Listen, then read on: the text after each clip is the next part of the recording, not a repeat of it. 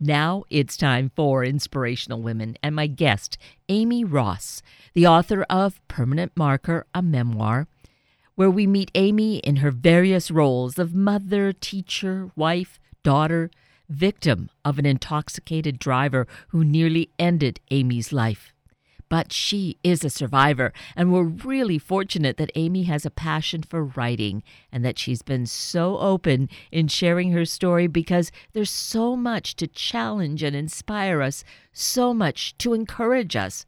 So let's just meet Aimee and learn more of her story directly from her. Aimee Ross, good morning and thank you so greatly for being with us today. Thank you. Good morning. I am so grateful uh, that we have this opportunity to connect, Aimee. I am just so enthralled, I guess, and amazed by your memoir, Permanent Marker, uh, just totally bowled over by your story and your honesty and really the, the truth that comes out in this. I think uh, any one of us can really gain so much of it. It's such a gift. So thank you so much for being committed to writing this story. Thank you. I appreciate that. So, being that you went through really hell and back, I kind of think, all that you went through, starting with a divorce uh, just over 10 years ago, around 10 years ago. Mm-hmm. It, that went on. Okay, we might relate to that. I mean, the statistics are there. But then soon after that, you have a heart attack at just 41 years of age. Now, that's right. pretty stunning, isn't it? Yes. I mean, and and w- what was interesting to me at the time was that as the doctors are questioning me because they told me I had the perfect heart attack, as they're explaining what happened and they're asking me all of, you know, the normal questions. You know, do you do drugs? Are you a smoker? If you are, how much, which I'm not. Um, you know, what's your stress level like? Well, I'm a teacher. Oh, that must be a lot of stress. No, not really. I love my job as soon as the words came out of my mouth that I had asked my husband for a divorce, it, it was like this kind of like this roll of the eyes and a, oh, okay, like that made sense to them. And so I was concerned right away, like, you know, heart attack, that's bad. You have to change your entire, if you make it through, you have to change your entire life and, and eating habits especially. And, and here I had no blockage. They found that the the heart attack was caused by stress and high blood pressure. So they put me on medication for the blood pressure, which I'll probably have to be on for the rest of my life. And then came cardio rehab to learn how to deal with the stress. So, um, very, very interesting to have to, after being a teacher for so long and a mother, to have dealt with stress before, and this was such a different kind. Uh, you know, to, to have to watch over my heart from then on to protect it because because stress can do horrible horrible things to your body Absolutely. And that is such a key thing. Again, that's part of the story that I think is a big piece of it that needs to touch all of us as women is that there's always been such a focus on men and heart attacks, but women, right. we suffer from that just as greatly, and it's different. Yes.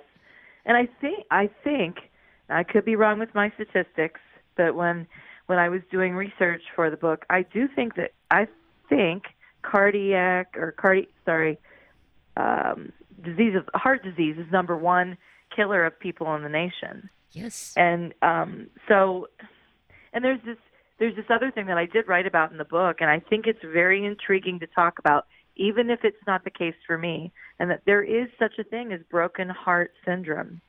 And it affects women more than men, as a matter of fact. And if some major traumatic event happens in a woman's life, it can cause the same symptoms that a heart attack can. Now, I did have a cardiologist uh, within the last two years who he didn't confirm that that's what went on with me. He, but he said what I had was a cardiac event.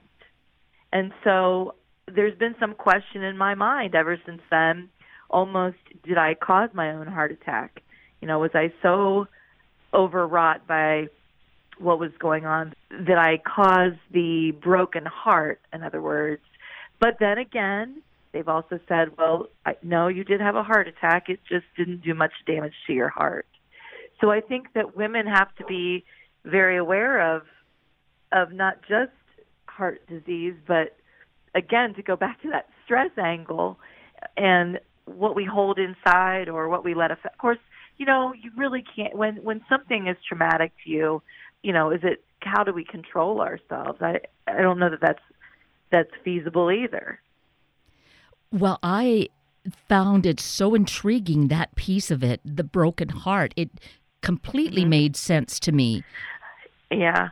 I remember when I I don't I don't even know why I started to research it. I do think I was living in the hotel at the time, so it was after my heart attack, and looking up something like broken heart, heart attack. I don't know, and it led me to this, and I thought, oh my gosh, there's no way that's a real thing. And sure enough, and it's been studied more and more and more.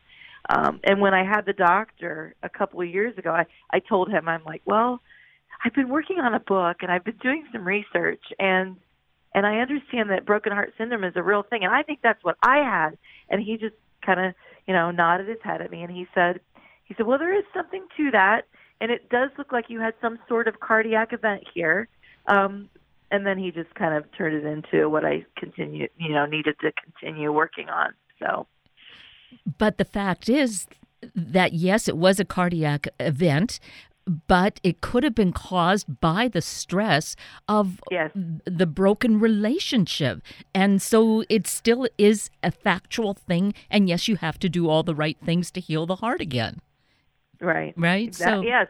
Yeah. Mm-hmm. And of course, broken heart syndrome says that you don't need as much time to recover. And they had let me out of the hospital after a few days. I mean, I felt really good after I, I got out. I did go through cardio rehab I was the youngest person in the entire uh, rehab facility, but it was also very beneficial. I learned so much that I didn't know before that in terms of taking care of your heart. Right. And and just getting more physically healthy, right? Yes, yes, yes absolutely. So that is the piece too that I found analyzing this. You know, it's just as as a former English teacher, but nowhere the caliber that you have have achieved, Aimee. But the way we like to analyze things, and and oh, as yeah. a, you know, so I looked at that. That you know that happened. You got really strong and healthy because then it came this really third. Uh, I'm going to call it a disastrous event in your life, a really traumatic, tragic car accident. Absolutely. And there are times when, you know, you don't want to ever think that. Well, you it just depends on what you believe. Whether you believe that your that your life is planned out, or I don't know, or things happen for a reason. But had I not gotten healthy through the cardio rehab, I don't know what that car accident would have done.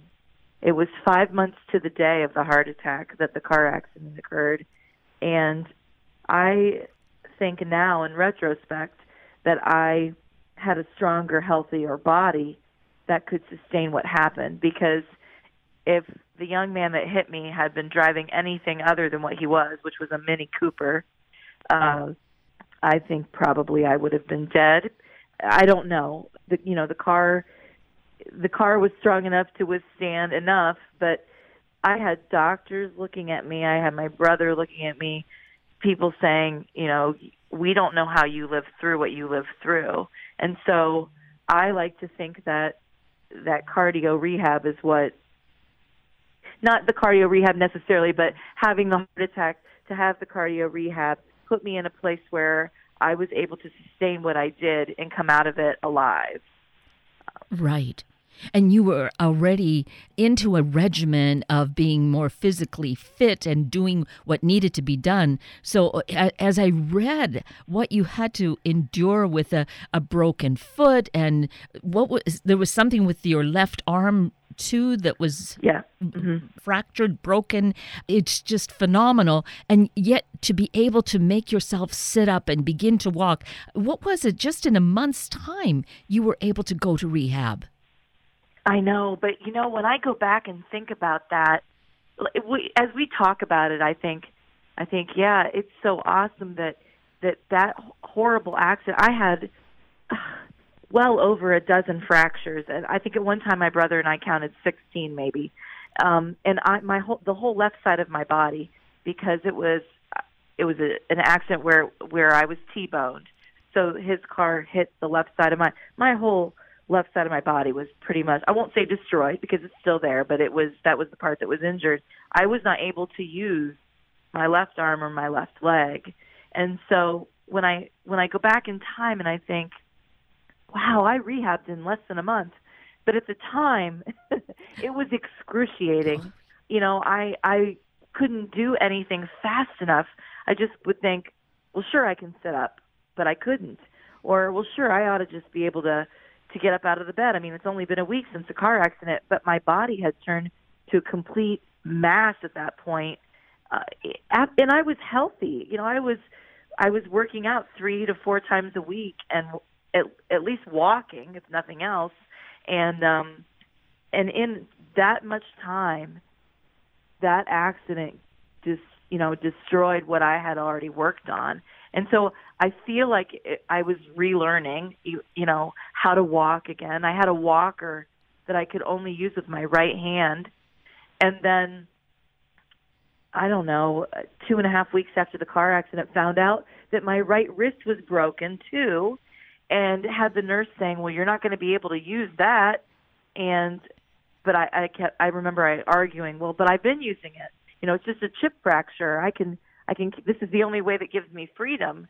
Um, so that was such a it was such a difficult time that it seemed like those hours dragged on and yet here we are now oh it was only a month's worth of rehab which is very lucky you know but exactly but i can appreciate and you do such an incredible work an incredible job in sharing those details but not in any kind of grand what graphic way but graphic enough descriptive enough that i would say each minute or each hour may have seemed like a month long but yeah. it, in total it was yeah. just a month until you went uh, right. were able to go right yeah you know, and as an English teacher who does teach creative nonfiction and other people's stories, and sometimes you read someone else's experience, or I'll read it and and I'll think, man, I was so lucky.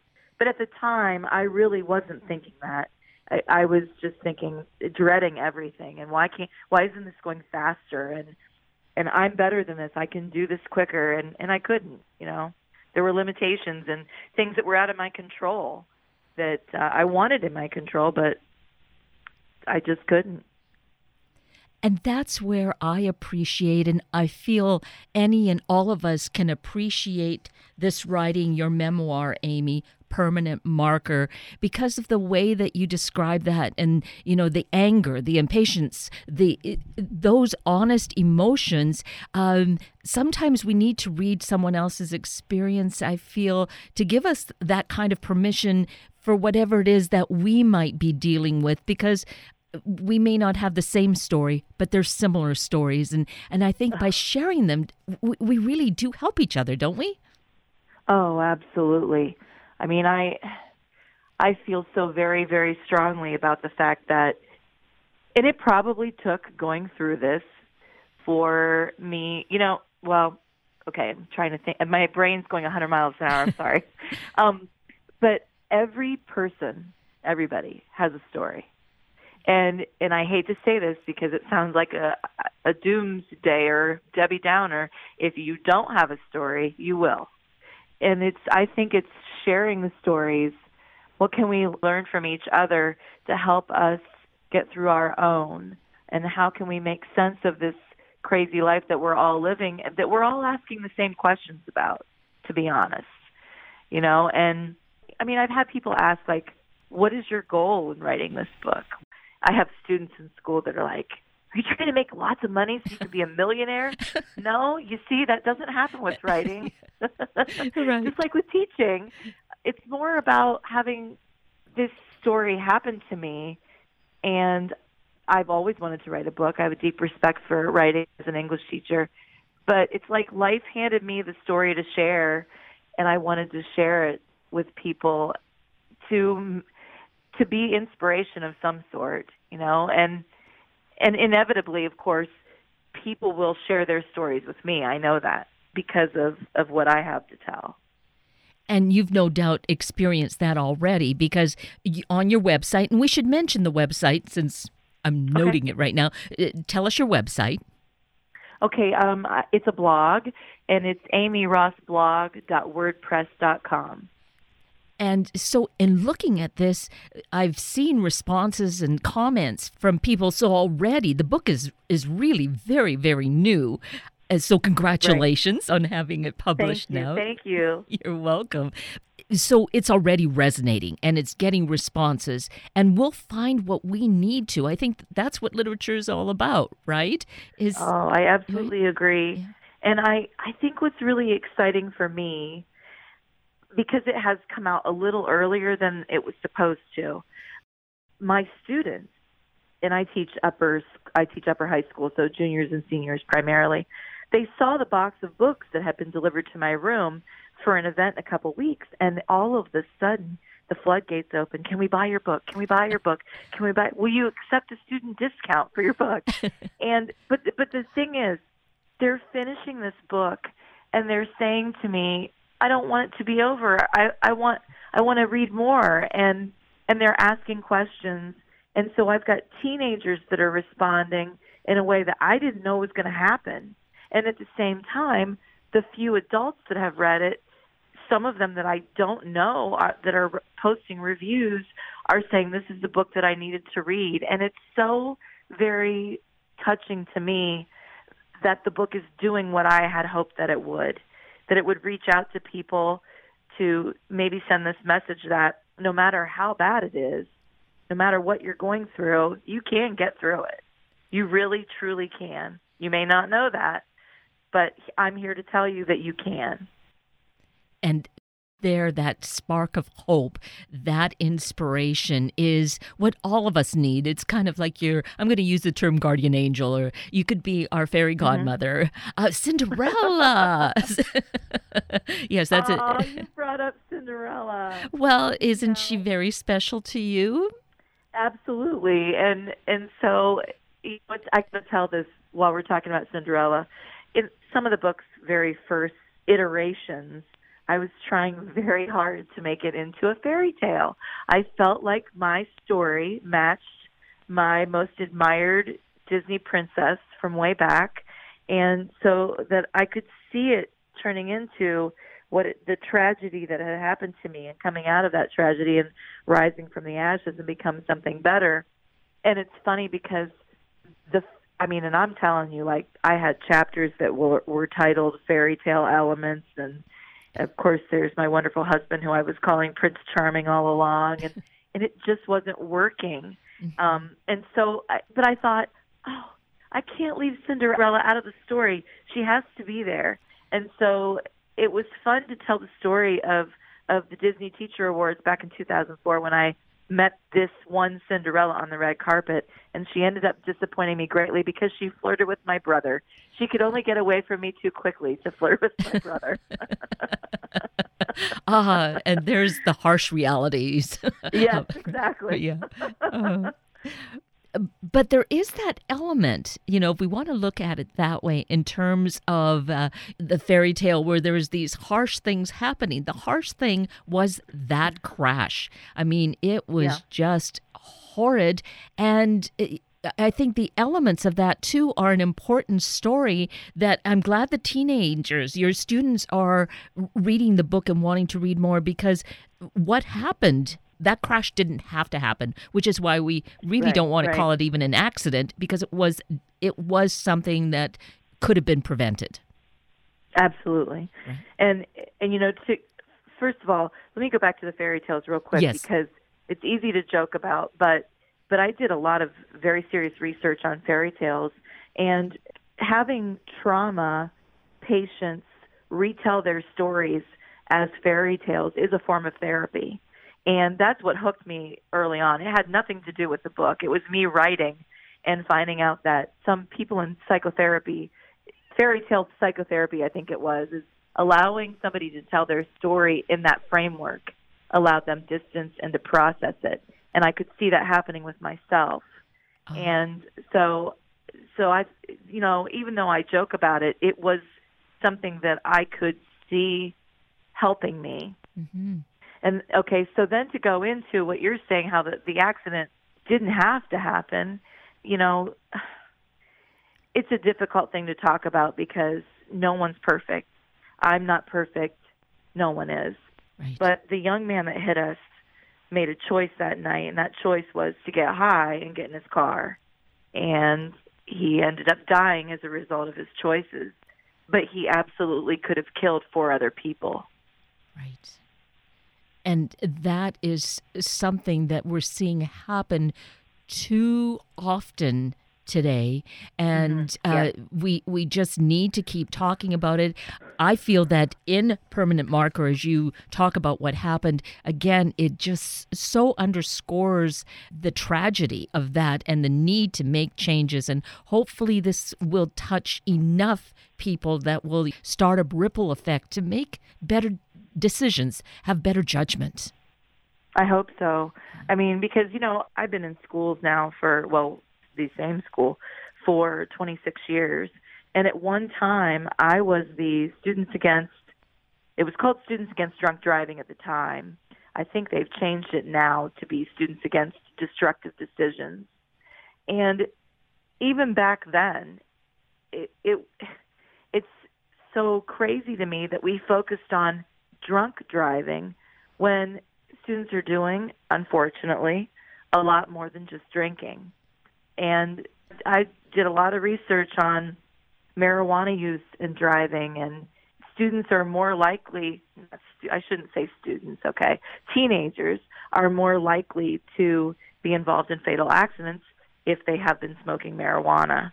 They're more likely to wreck their car if they're driving and not only that, he also had another drug in his system which would have amplified the high. Right. So it wasn't just, you know, I'm not on a crusade against pot. I just think that that we need to talk even more to kids. We can't let go of the idea that if you're getting into a vehicle, you should be sober. Bottom line, because you can not only affect someone else's life, you could end your own and that's the most important thing you know he has a mother and a father and it's horrible to me. I just i can remember the moment my brother told me that he had died and i i it, all of a sudden everything changed in that second because all of a sudden i was afraid that i knew him and then it was a 19 year old kid from a neighboring district and then i thought oh my god it was a 19 year old kid. And oh it's still hard to wrap my mind around. Yes Yes, a life unnecessarily cut short just by mm-hmm. making poor decisions and right. and that's the kind of thing that um, with this book with permanent marker it's uh, again so wonderful that the teens are really rushing to read it it's so great i think in book groups and mastermind groups uh, this is going to be so great to use right. in that way right yeah i hope so one of my students that has finished the book already she came into class today and she said, "Is today the day we talk about the book? I want to talk about the book today. I can't wait another day. I got to talk about it." And and I said, "Is everybody ready to talk about the book?" There were several students that are still reading it, so no, we have to wait. And she says to me, "Man, we are going to get deep. We are going to get into this book. I want to know stuff that you didn't put in that book." And I think, um, okay, but you know what? Teenagers are teenagers, and I find that being honest with them is it's such a good thing. You know, they they give it back to you tenfold then. Yes. Yes, think of how this is so important in shaping their life and their futures. And again, you know, how is that going to really expand into a, a brighter future? Wow. Thanks for saying that. I mean, it just, just thinking about what you said a second ago about the students and reading the book and responding to just just the part of the story of the 19 year old boy um which I I know I know that but just to hear you say that and consider the discussion that can be had from that and mm-hmm. I I mean I think it would have been crazy to be in high school and have an English teacher who had written a book much less one that I wanted to read right. you know that would have been great so it's funny because I've been joking around with them school, you know, well, they say teenagers don't want to read books anymore. So you know what? I decided to write one that you would want to read, and I did it. And they just laugh. They just laugh at me. They're goofy English teachers. but they obviously are loving you and loving class. And again, that's what we want them to do is is just to Right. be catch that fire. You're right. You're right. You're making me tear up right now thinking about it. Yes, I love those kids, and they're responding in the way that I had hoped that they would. So, and I have to say this too. I've had now it's only it's only three. That's not very many, but I've had three boys, mind you, from last year's senior class that have come to school to get a book from me. And you know, it- the graduating class was only around you know 85 or 90, so that's not a very big percentage, but it just means so much that you know I say, hey, what are you here today for? Are you here visiting? And nope, came to buy your book. Oh, Isn't that just I want to read your book. That's so exciting. It just I think so. yeah. Yeah, you have to be glowing. I am. I, Yeah. I am. I'm sure you can hear it. I Yes. do want to. I should probably clarify this because I've been talking so much about teenagers. I did have uh, a woman send me a message on Facebook, and she said, "Aimee, is your book for adults or is it for teenagers?" and I said, "Oh no, it's it's a very adult book. I mean, I." I'm going to be speaking to our, our entire student body, 7 through 12, in a couple weeks, and the focus is going to be on the writing process and substance abuse and driving. But there are parts of the book that I think that are um, a little heavy, hmm particularly for younger students to have to deal with. It's it's definitely intended for adults. I just want to make that clear. I didn't write a, a young adult novel, but anyway, I just felt that I should say that. Well, thank you because having read Permanent Marker, I do believe it's for adults, but yet junior, senior high school, um, I think today these kids are mature enough that, you know, this is good content for them. And especially looking at uh, the substance abuse aspect of it. Uh, yes. But- uh-huh. but just life in general. And I think they can come out better prepared or have a little more of that realistic tinge uh, added to their Yeah. rose colored glasses. Right. Right. I agree. Mm-hmm. Well, this has been just so wonderful to connect with you, Aimee. And Well, to- thank you. you're so welcome. Thank you for, for your work. And I hope that uh, you feel that there's another book in you. In fact, I think on your, uh, as I read the blog, you're mentioning that, that uh, you you have been doing other writing. I have been, yeah. And the kids, you know, like I said, not just the kids. I've had other people get a hold of me and say, "What's next? What's the next book? I want to read some more." And so all of a sudden, now when I when I really want to just take a break and relax a little bit, I'm starting to go, hmm, "Do I have another book in me? what might that be? Should it be about teaching?" I've had some people say, "No, we want to hear more about Jackson and your romance." Well, maybe that fairy tale comes through finally, right? That's right. Yes. That's right. Well, thank you for such uh, incredible writing, such a, a gift for us to use as inspiration for conversations or just for our own self. I think that there's a, a way that this has so much healing to it, and it's very thought provoking. So, uh, again, Aimee Ross, it's been delightful to have you join us. Thank you for being you and for sharing with us. Oh, thank you so much. And with that, we are at the end of a very full hour of Inspirational Women with Aimee Ross and Sunday Morning Magazine with Gail Luxembourg and Maclovia Varner from Habitat for Humanity, South King County. I'm Kate Daniels, your host, and I greatly appreciate your sharing this hour with me and these special guests. For details you might have missed or information you'd like to know, please just send me an email K-A-T-E-D at warm1069.com, and I will get right back to you. Also, if you'd like to listen again or share these important stories with your family and friends, find the podcast on our Warm 1069 webpage. Click on the On Air tab and look for the show and guest names. I now wish you and your family a day of considering how we can all pull together to create the life we want to live. Have a week of the same, and then please plan to join me again next weekend for another hour of Sunday Morning Magazine and Inspirational Women on Warm 1069, the station to pick you up and make you feel good. Good morning.